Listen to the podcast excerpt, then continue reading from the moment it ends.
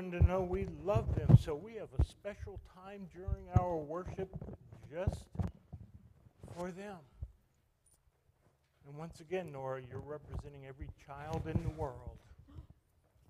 In the world. In the Goodness, that's a lot of children. I wonder how many children that would be. I gotta take this off. I can't breathe. Good? You good? I've missed you. You've missed me. We've just been passing, passing, passing. Each Sunday in our worship service, we take an offering. Before COVID, remember we passed the plates and you would put your offering in. Now, due to COVID, um, we put it in the offering plate in the back. You know, it takes a lot of money to do all this. Okay?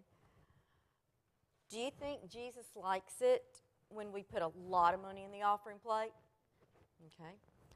Uh, do you think Jesus likes it when we put a little bit of money in the offering plate? Okay. The Bible says one day Jesus went to the temple and sat down near the place where the offerings were given. He sat and watched the people as they came by and put in their offerings. Many, many rich people dressed in fine robes and gold came by and put in a lot of money. Then a poor widow came by and put in just two small coins. Do you know what a widow is? Okay. It's a woman that no longer has a husband because he has died or passed away. So that's what a widow is. Jesus called his disciples to him and said, This woman has given more than anyone else.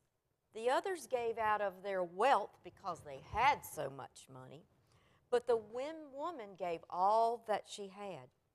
You see, Jesus is more interested in what is in the heart of the person giving the money than he is in the size of the gift. Okay, I have a very a small coin purse.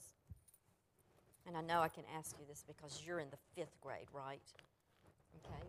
Can you tell me how much money that is? I'm not putting you on the spot, Emma. You can count money. Okay, good.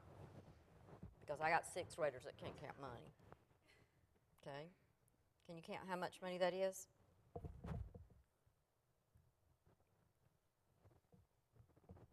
You can do it. These two are make what? And then this makes five more. 57 cents. That's exactly right. Um, that's not very much money, is it? It really wasn't buy you very much. Um, but I want to tell you a little story about a girl named Hattie and how her 57 cents helped to build a great church. One Sunday morning, the pastor of a church went outside to find a group of children who were unable to get inside for Sunday school because the building was too crowded. One of those children was a six year old girl named Hattie. When the pastor saw Hattie, he picked her up and carried her into the Sunday school class where he found her a seat. He told Hattie he hoped that someday the church would be able to build a building large enough to let all the children in. Two years later, for some reason, Hattie died, and the pastor preached at her funeral service. After the service, Hattie's mother handed the pastor a small purse containing 57 cents. She said Hattie had been saving her pennies to help the church build a new Sunday school building. The pastor took the 57 cents back to the church and told the people about Hattie. The people were so inspired by Hattie's small gift that they gave faithfully until they were able to build a wonderful new building big enough for all the children that wanted to attend to come. I'm sure Jesus would have said to Hattie that she gave more than anyone to help build that great church. Her heart was pure and she gave all that she had to Jesus. Can we close our hands and bow our heads for a short prayer?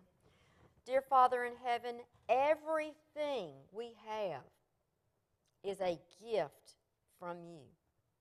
Help to remind us to always give back to you with a cheerful and joyful heart. In Jesus' name, all the children said, Amen.